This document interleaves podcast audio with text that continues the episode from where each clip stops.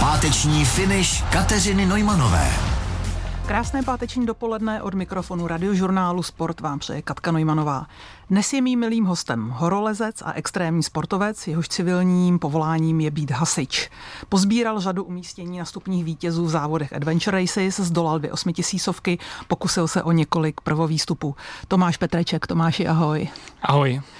Eh, Tomáše, já jsem si procházela tvůj web, kde je přehled mnoha tvých sportovních výkonů. Je některý, kterého si obzvlášť ceníš, který vlastně je pro tebe tím eh, největším úspěchem, kterého se ti podařilo dosáhnout? Vzhledem k tomu, že eh, teď vlastně, hm, co se týče jako závodu, tak tam mě asi baví nejvíc ta disciplína Adventure Race, které se věnuju a tam jsme vlastně s naším týmem eh, na mistrovství světa dosáhli na, na čtvrté místo, což eh, byl pro nás eh, velmi dobrý výsledek. A co je pro tebe víc? Jsou to ty závody Adventure Races nebo vylézt nějakou horu, dát nějaký prvovýstup? Prostě co je na žebříčku tvých hodnot víš? Ono se to velmi těžko, velmi těžko hodnotí, takže to nejde úplně jednoznačně říct. Když jsme vlastně vylezli na ty dvě, dvě osmitisícovky během deseti dnů, tak eh, to samozřejmě pro, pro nás byla obrovská euforie, že se to povedlo. A když to potom srovnám s těmi závody, tak když dosáhneme jako dobrého výsledku na světě, tak je to velice, velice podobné. Možná ještě jinak, co tě víc baví? Když eh, já mám rád strašně hory, takže v těch horách jsem eh, téměř neustále a eh, vlastně lezení po nich mě, mě hodně baví a pokud se potom dostanu někde do Himalají, tak, tak je to pro mě ten absolutní vrchol, takže pravděpodobně to bude to, to horolezectví. Eh, jak se na tyto sportovní výkony, ať už je to horolezecké výstupy nebo adventure races, jak se na ně dá trénovat? Je to velmi specifická sportovní disciplína pro některé disciplíny, nebo pro minimálně hory, tak vysoké hory u nás nejsou ani podmínky. Je to v našich, v našich podmínkách je to samozřejmě hlavně o tréninku nějaké vytrvalosti a, eh, a pokud chceme natrénovat tu výšku, tak musíme samozřejmě navštěvovat eh, sousední země, jako jsou, eh, jako jsou, jako jsou Rakousko, Slovensko a potom i dál Pakistán a, a další, da, další místa, kde ty hory jsou dostupné pro nás. Jak už jsem řekla v úvodu, tvým civilním zaměstnáním je povolání hasičem. Eh, je to vlastně součást tréninku, protože my jsme se bavili před začátkem rozhovoru, že si přijel z výcviku, který probíhal někde v kanionech nebo v kanionech tady v okolí Prahy. Je to pro tebe vlastně také jakýsi trénink? No, jedna věc je, že vlastně toho povolání, já už ho dělám téměř 20 let, tak za prvé vlastně tím, že tam, tím, že tam jsem v lezecké skupině, tak mi to samozřejmě částečně pomáhá, my na ty výcviky jezdíme, takže je to, určitě, do, do, je to určitě nějaká pomoc. Eh, co je jako ale hlavní je i to, že vlastně záchranný sbor mi, mi pomáhá, vlastně vychází mi vstříc a eh, bez, bez toho, aniž by mi dávali jako volno a, a tu podporu, tak bych eh, tady tyto sporty asi nemohl vůbec dělat. Mluvil jsi o lezení, takže ty v rámci svého povolání máš specializaci uh, horolezec ještě, je to tak? Je to, ano, jsem člen lezecké skupiny a jsem instruktor v tom lezení a vlastně v záchraně a, a v pracech nad výška, uh, ve výškách nad volnou hloubkou. Je vlastně tvojí životní filozofií nebo láskou to zažívat adrenalín každý den nebo velmi často, protože zdá se, že tvé civilní zaměstnání i tvé koníčky jsou uh, disciplíny s hodně adrenalínem. Ono, ono to asi tak bude. Já mám rád, eh, já mám rád obecně sport a mám rád uh, pohyb v přírodě, takže pokud to můžu nějakým způsobem skombinovat, tak jsem ve svém živlu a pokud u toho zažívám i nějaký třeba i lehký adrenalin, tak, eh, tak mi to baví. U toho zaměstnání hasiče eh, je nějaký zásah nebo více zásahů, eh, na které třeba vzpomínáš a byly hodně adrenalínové a třeba vyčnívaly na, ty, na tu běžnou denodenní činnost? No, za tu dobu vlastně, co u hasičského záchranného sboru dělám, tak těch zásahů bylo víc těch, které, které jsou adrenalinové jsou, a většinou to vychází z toho, že pokud třeba hasíte nějaký, nějaký rodinný dům nebo byt, kde je to, kde je 100% zakouření a vy tam vlastně jdete po čtyřech, Eh, narážíte na, do, do stolu, do vánoční stromku, nevidíte, vidíte na 10 cm a vlastně chcete se dostat k tomu ohnisku požáru, tak tam vždycky ten adrenalin je a vlastně vy s dýchacím přístrojem a s kolegou, který je vždycky s vámi, mm, absolutně nevíte, co tam můžete čekat eh, v, tom, v, tom, v té dané místnosti, takže tam procházíte a ten adrenalin je, řekl bych, docela, docela eh, vysoký. Tomáši, na tvém kontě jsou dvě osmitisícovky. Který z tvých horolezeckých výkonů považuješ, co se týká obtížnosti, za nejtěžší a byl nejsložitější? Mm, v roce 2013 jsme vylezli, jak si říkala, na ty dvě osmitisícové hory. E, tím, že jsme tam šli klasickou cestou, to znamená normálkou, tak ten výstup, e, co se týče technických obtíží, nebyl tak, nebyl tak obtížný.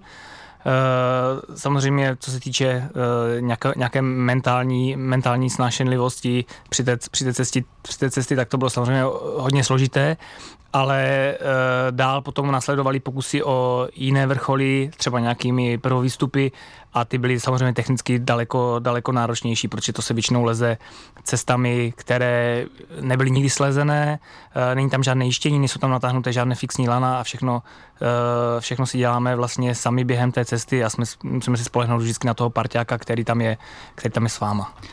Proč tě lákají právě prvovýstupy? Oni jsou někdy třeba, co se týká nadmořské výšky, o něco níž, nebo ty kopce, než eh, nejvyšší hory světa, ale jak si sám teď poznamenal, je to technicky náročnější. Je to ta technická náročnost, to, co tě oslovuje? To, že vlastně na ty osmičcové vrcholy se leze už od eh, pradávna, tak eh, ty výstupy jdou tou normální cestou. Eh, když si, když si prostě posluchači představí, že, že během té cesty, v té klasické cestě potkáte zástupy lidí, není to, ne, nejsou to třeba zástupy lidí, jak, jak vydáme na nějakých fotografií na Everestu, ale jich tam třeba míň, ale je možné, že tam třeba potkáte 20 lidí, 30 lidí a to je to, a jsou to většinou lidé, kteří Mm, kteří jsou s kyslíkem, že mají na sobě vlastní kyslíkové masky. Jsou to lidi, kteří třeba eh, ty hory až tak rádi nemají, ale chcou si jenom dokázat eh, vylézt na vrchol. Takže to, to smýšlení a uvažování je trošku jiné než, eh, než u těch opravdových horolezců.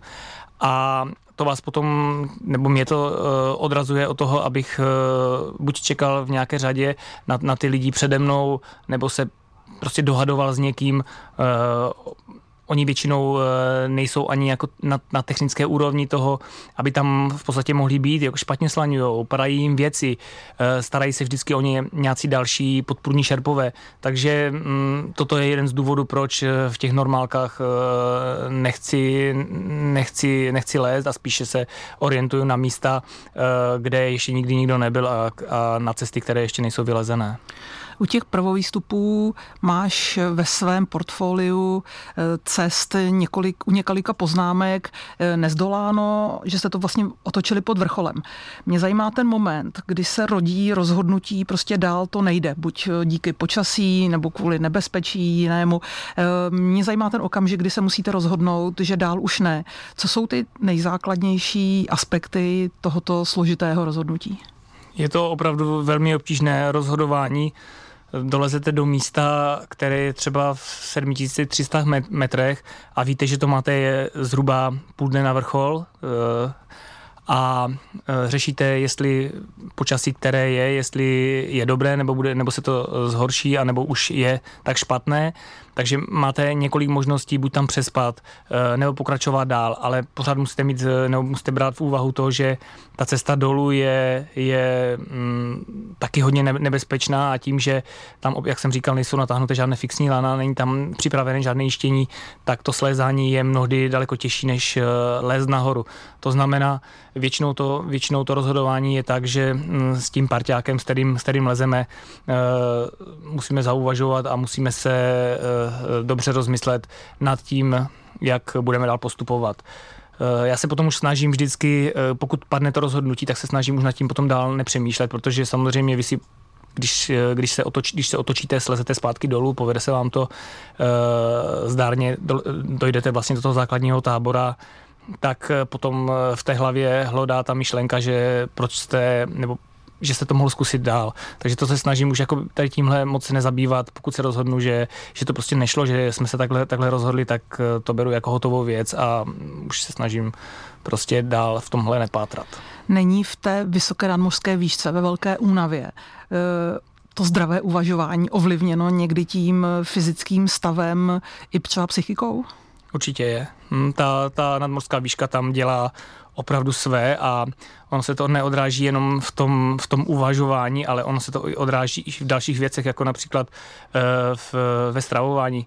Tady prostě dole jsem schopný sníst veškeré potraviny, které jsem schopný, které, které znám a které mi chutnají a přijedu vlastně uh, do těch Himalájí, vylezu někde výš a najednou zjistíte, že že vám nechutnají potraviny, které tady máte opravdu oblíbené, jako nějaké sladké tyčinky, tak tam prostě ten žaludek tím, že on je tak špatně okysličený díky tomu, že tam je méně kyslíku, tak, eh, tak musíte hodně uvažovat, co jíte a spíš se do toho nutíte. Takže není to jenom o tom úsudku, co se týče hlavy, ale je to i, je to i o dýchání, je to i, i o veškerých aktivitách, které tam v podstatě eh, provádíte.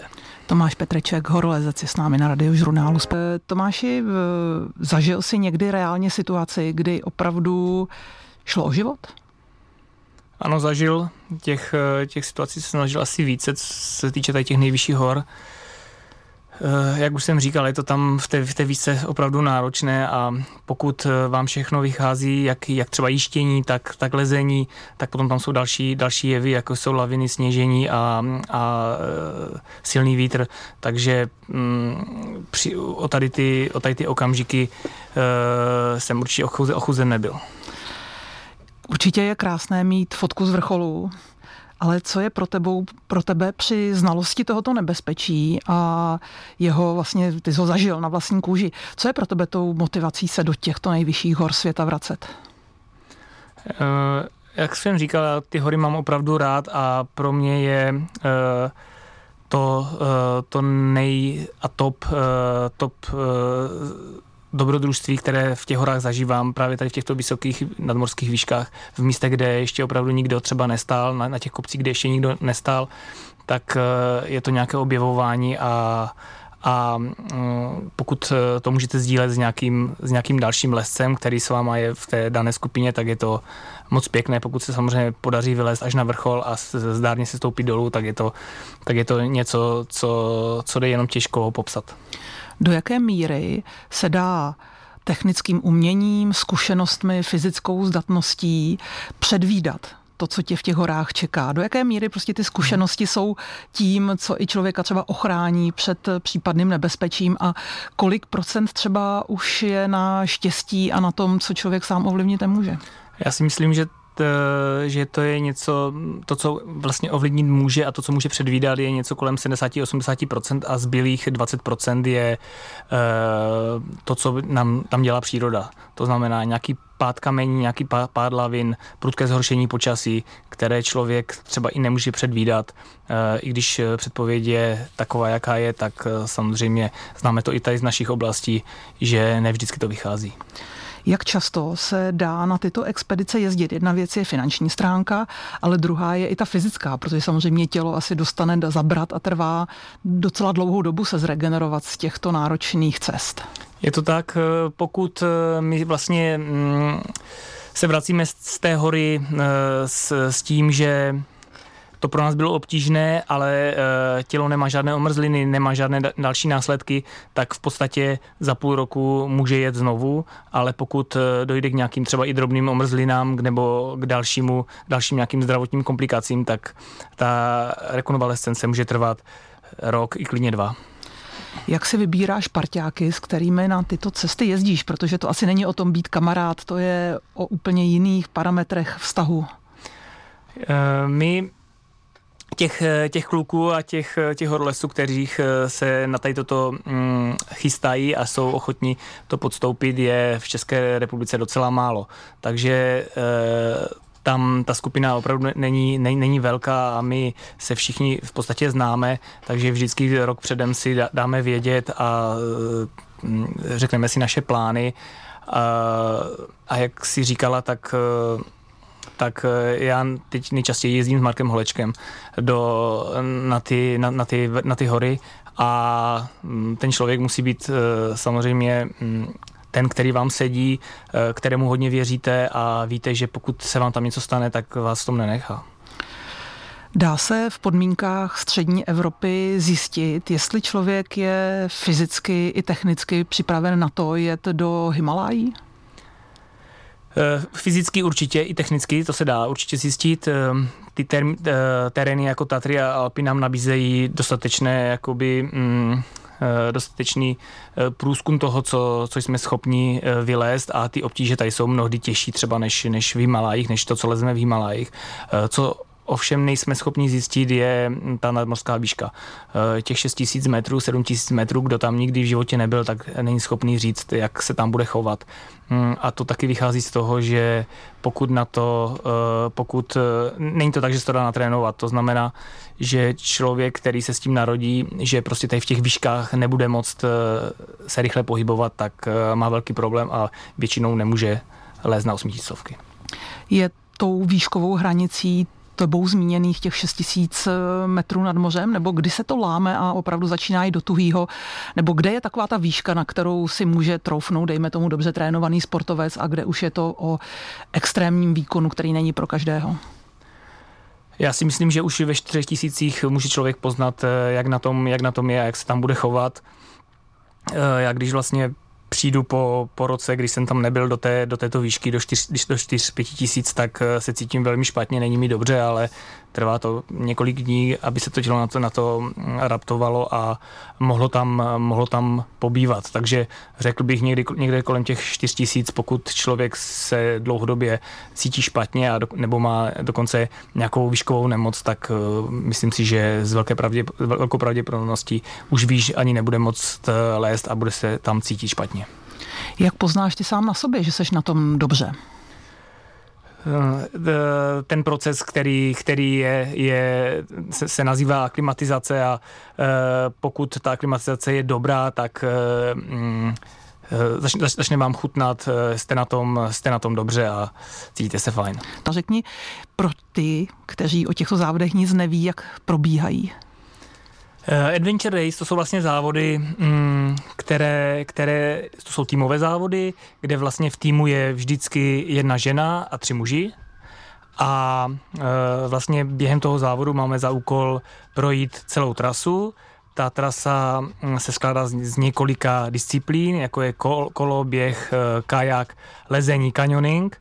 A vlastně my tu trasu procházíme takže vlastně se prostřednictvím DEP, kde vždycky dojdeme, třeba běžíme, běžíme 100 kilometrů, eh, potom přiběhneme do DEPA, v DEPu si vezmeme kolo, dál pokračujeme kajakem a tak dále a tak dále. Všechno to je podle mapy, to znamená, že velmi důležité je mm, mít v týmu minimálně dva mapaře kteří, a navigátory, kteří, kteří vlastně se starají o hladký průběh eh, celého toho závodu eh, a vlastně velmi důležitou uh, součástí toho závodu je i strategie toho týmu, protože um, vlastně to není etapový závod, ale je to závod, který trvá třeba 7 dnů nonstop. A je tam velmi důležité, uh, jak naložíte s tím, jak uh, dlouho ten tým bude během toho závodu spát, jak dlouho uh, bude odpočívat a tak dále, protože to jsou opravdu velmi důležité, uh, důležité součásti toho závodu. Co vše si vezete sebou? Nebo uh, co se týká toho krátkého spaní, jídla a tak dále, co vše je součástí vybavení, které si nesete i třeba během té běžecké části? Je to tak, že vždycky máme všichni batohy, to je jasný. Máme tam jídlo, pití, to je jako nezbytné, nezbytné pro nás, aby jsme byli schopni vůbec tu trasu absolvovat. Potom je tam povinné vybavení, které, které určí pořadatel a potom tam je vybavení, které si vezmeme sami, protože víme, že je to pro nás důležité. Takže mm, v tom, v tom vybavení jsou samozřejmě nějaké goretexové bundy nebo prostě oblečení, které vám v případě zhoršení počasí pomůžou pomůžou. Mm, potom je to Uh, nějaké, nějaké folie, které vlastně v případě toho, že chcete třeba, třeba nouzově někde přespat, pře, uh, pomůžou přežít v podstatě, které vás vlastně drží v teple. Jsou to um, uh, případě nějakého, nějaké etapy třeba cyklistické, jsou to nějaké věci, které vám slouží k opravě toho, toho horského kola nebo těch toho svého vybavení, které potřebujete. Jaké pomoci, případně servisu hmm. se můžete dočkat od pořadatelů akce, protože mluvil si o tom, že jste na trati asi sami, že tam jsou pouze nějaké záchytné body, co kdyby se něco vážného stalo, případně kde doplňujete zásoby, co, v čem vám prostě pořadatelé pomáhají? Eh, vlastně já jsem ještě nedodal, že všechno, mm, všechno to vybavení, které sebou máme, eh, je to vždycky s ohledem na, to, mm, na, na tu hmotnost. My se samozřejmě snažíme, aby bylo všechno ultra lehké, aby, jsme prostě, aby ten pohyb byl co nejrychlejší. Eh, k tomu, co nám pořadatelé pomůžou, jaký servis nám připraví. Mm, my máme, my nemůžeme používat žádné GPS lokátory, žádné GPS navigace, všechno se jede podle papírových map a ani mobilní telefon nesmíme mít, nebo my ho máme, ale je zapečetěný, nesmíme ho použít. V případě, že ho použijeme, tak uh, automaticky odstupujeme ze závodu a máme sebou um, uh, zařízení, které uh, vlastně nás sleduje. Pořadatel vlastně neustále ví, kde, kde jsme no, a lidi, kteří vlastně ten závod sledují, tak taky ví, kde se nacházíme a v případě potřeby, nouze na tom zařízení je tlačítko nějaké SOS, které vlastně um, vyšle signál a ten pořadatel um, začne organizovat nějakou záchranou akci. Já jsem si zjistila, že místa konání těchto akcí jsou ve velmi zajímavých lokalitách. Viděla jsem tam Reunion, viděla jsem tam, mám pocit, Ekvádor. E, pověs něco o specifikách těchto zajímavých míst, na které mnoho z nás touží jet spíš na dovolenou. Ano, jak, jak jsi říkala, tak Reunion, Brazílie a Jižní Amerika, z které jsme se teď třeba i vrátili, tak to jsou místa, které, které jsou velmi zajímavé mm, a tady těmto závodům dávají takový punc. Eh, běháte v džungli, běháte v místech, kde, kde se moc lidí vůbec nedostane, protože eh, například ta Jižní Amerika není, není úplně dobře zmapovaná, to znamená, že tam není, nejsou tam turistické, turistické značky, turistické uh, trasy. A proto uh, ten pořadatel musí, aby, mu, musí vlastně uh, tu mapu vytvořit, musí to zmapovat to dané území a tím pádem byste schopni prostě využívat míst, kde, kde, kde, to je, kde to je v podstatě neoby, neobydlené a je to docela, docela náročné, když eh, potom po cestě eh, potkáváte indiány, kteří třeba neviděli lidí nikdy. Ještě jsme zapomněli popsat délku těchto závodů. Tam jsem zaslechla běh 100 kilometrů, jak dlouho ten závod trvá a jaké vzdálenosti v těch jednotlivých disciplínách zhruba e, zdoláváte. Ano, mm, v, vlastně v každém závodě je to, se to může lišit a je to vždycky dáno daným územím, v, který, v kterém ten závod probíhá. My jsme teď se vrátili z Paraguaje a v Paraguaji jsme hned první etapu běželi 120 km. Je to 120 km je opravdu hodně na tyto závody, většinou se to pohybuje, třeba ta první etapa někde kolem 60 km, ale když eh, běžíme 120 km podle mapy v těch těžkých podmínkách, tak to může trvat třeba 40 hodin, takže musíme se vybavit jídlem jídlem, pitím na 40 hodin. Pití většinou uh, dobíráme během, během cesty, ale um, je jasné, že uh, tak dlouhá etapa, která se vyrovná Beskidské sedmičce, tak vlastně potom teprve ten závod začíná. A celková délka závodu od startu do úplného cíle? Eh, celková délka se pohybuje někde od 600 km do třeba 1000 km. Když to, když to spočítám ve dnech, tak to může být 5 až třeba 10 dnů. Kolik za tu dobu naspíte hodin? Je to, je to taky různé, ale naš, naše taktika, která je už dlouhodobě, eh, dlouhodobým naším výzkumem eh, ověřená, je, že vlastně první noc nespíme vůbec a další noci se snažíme spát eh, tři čtvrtě hodiny až hodinu během té jedné noci, takže za, ten, za pět dnů naspíme třeba čtyři hodiny. Jak dlouho se z toho potom ten tým dostává? Je to asi individuální, ale to zní opravdu hrůzostrašně. No, když potom přijedu domů, tak uh, zjišťuji, že uh, spím a jím. Je to, uh, tak takhle se to střídá a většinou ta regenerace trvá někdy kolem měsíce, kdy jsme zpátky jako ve formě v takové, mm, v jaké jsme vlastně na ten závod vyjížděli. My jsme nezmínili, že váš tým dosáhl několika umístění na stupních vítězů. Pochlup se teď těmi posledními výsledky. Um, teď vlastně jsme přijeli z mistrovství světa. Já jsem uh, přicestoval někdy v srpnu z, z Himalají, vrátil jsem se a vlastně 14 dnů na to jsem odjížděl do Paraguaje, takže nebyl jsem úplně ideálně připravený, ale i tak se nám podařilo dosáhnout dosáhnout vlastně na mistrovství světa v Paraguaji na, na páté místo. Eh, byl to závod, který trval, který trval pět dnů. Kdo je světovou špičkou v těchto disciplínách? Je to o tom, že se vždy nejvíc třeba daří místním, kteří to tam možná trošku lépe víc znají a jsou na místní podmínky připraveni, nebo je nějaký tým, nějaká země, která opravdu e, patří k úplné špičce v těchto disciplínách? Určitě to ovlivňuje nějaká místní znalost a nejen místní znalost, ale i přizpůsobit se tomu danému terénu, protože to podnebí třeba v Jižní Americe je velmi teplé, vlhké, tak eh, jakoby národy, které to mají, které to mají, jak se říká, pod kůží, tak eh, jsou schopni tady v tomhle pohybovat daleko líp, ale co se týče světové špičky, tak eh, momentálně vládne tým z Nového Zélandu, který už asi pětkrát za sebou vyhrál mistrovství světa a ti jsou absolutně nepřekonatelní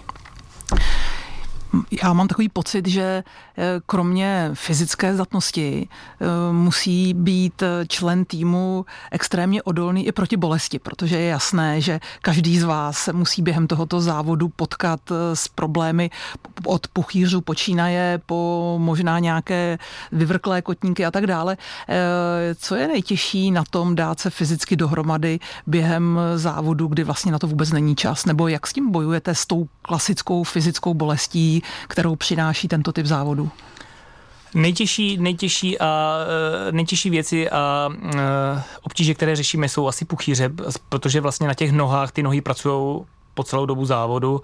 A pokud eh, se během toho prvního 100 kilometrového třeba treku eh, potýkáte i s nějakou vlhkostí, to znamená brodíte řeky, což je docela, docela normální, tak eh, ty nohy dostanou opravdu zabrat a ty puchýře potom naskáčou daleko rychleji. A potom veškerý pohyb, hlavně v těch trekových částích, je opravdu velmi náročný, takže používáme nějaké zásypy, používáme nějaké vazelíny a nějaké prostě věci, které ty nohy co nejvíce šetří, ale i to prostě e, nezaručí, e, že nás ty nohy nebudou bolet. Takže je to potom o, o psychice a je to o srovnání v hlavě, že ten puchýř prostě bolí, ale člověk to musí nějakým způsobem vydržet. Já jsem na vlastní kůži zažila tu již zmiňovanou beskidskou sedmičku, tu jsem si kdysi dávno zkusila. E, je tento pro české podmínky, české poměry asi docela už náročný závod dostatečným testem toho přemýšlet o možnosti zúčastnit se Adventure Races? Pokud eh, ten člověk, který absolvuje tu biskickou sedmičku, eh, zvládá i, i svým způsobem nějak kolo, i kajak a e, má někoho e, známého nebo kamaráda, s kterým by to chtěl zkusit a ten umí mapovat, tak potom je, je to ideální e, něco takového vyzkoušet. Dá se říct, který z těchto závodů, který si absolvoval nebo vůbec je na světě organizován, je ten úplně nejtěžší a je tou největší výzvou pro sportovce tvého typu? Je to, mm, já si myslím, že už eh, hlavně kvůli konkurence, která se na ty závody mm, chystá, je to vždycky to mistrovství světa. Ať je to mistrovství světa mm, na Reunionu nebo v, jako třeba příští rok v Africe, tak eh, tím, že, tím, že je to v mistrovství světa a tím, že tam jsou ty nejlepší týmy, tak je to vždycky mm, uh, zárukou toho, že ten závod bude opravdu těžký, náročný a dobře připravený.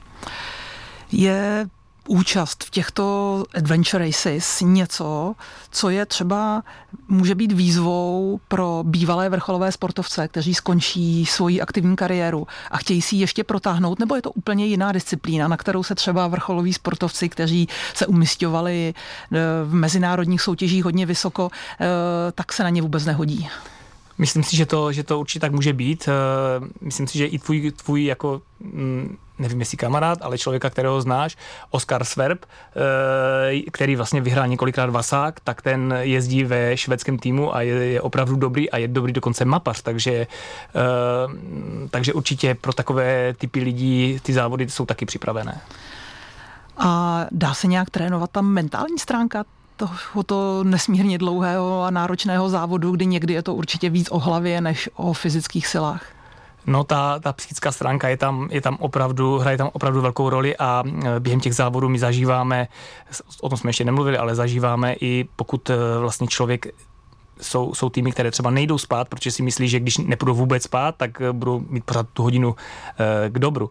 Ale mm, my jsme zažili třeba něco takového, že přicházejí nějaké halucinace a člověk tam začne prožívat eh, stavy, které, které nejsou, nejsou reálné a uh, my jsme zažili to, že náš kapitán uh, nám řekl, že pašuje, pašujeme drogy a on to myslel opravdu, opravdu naprosto vážně.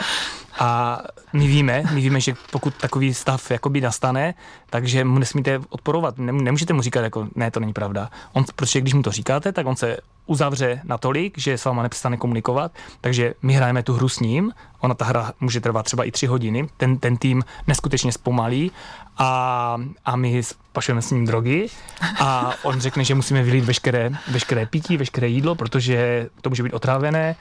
A tak, takhle s náma komunikuje, dokonce změní hlas, intonaci hlasu, úplně chová se úplně jinak, úplně, je to úplně jiný člověk. A za tři hodiny najednou lusknutím prstu se změní a prožívá s náma normálně další, další ten život. Pojďme ještě krátce k těm adventure races, závodům eh, v extrémních podmínkách, v extrémní délce. Eh, o tom by se dalo vyprávět asi strašně dlouho, eh, ale mě zajímá právě to spaní. Eh, říkal si, že vlastně spíte během celého týdne, zhruba týdne, několik málo hodin. Já, když nemám svých 8 hodin spánku, tak jsem dost nepoužitelná. Eh, po dvou, třech dnech závodu, když tě někdo po hodině spánku budí, jak to probíhá, jak je člověk schopen probrat se po hodině spánku znova k sportovnímu výkonu, nejenom k životu, ale k nějaké fyzické aktivitě? My v tom týmu vlastně zarazujeme ten spánek vždycky v noci. Nespíme nikdy přes den, protože v noci eh, to tělo samozřejmě je zvyklé spát a vždycky, eh, když, jsou, když probíhají nějaké mikrospánky, tak je to v noci. Takže my čekáme na, to, na ten okamžik, kdy už eh, většina týmu je unavená, tempo se hodně zpomalí. V tu chvíli nastupuje to, že si jdeme třeba na hodinu lehnout, nastavíme několik budíků, protože to je, to je opravdu důležité, aby se ten tým probudil a neprobudil se až za 7 hodin, kdy je v podstatě po závodě.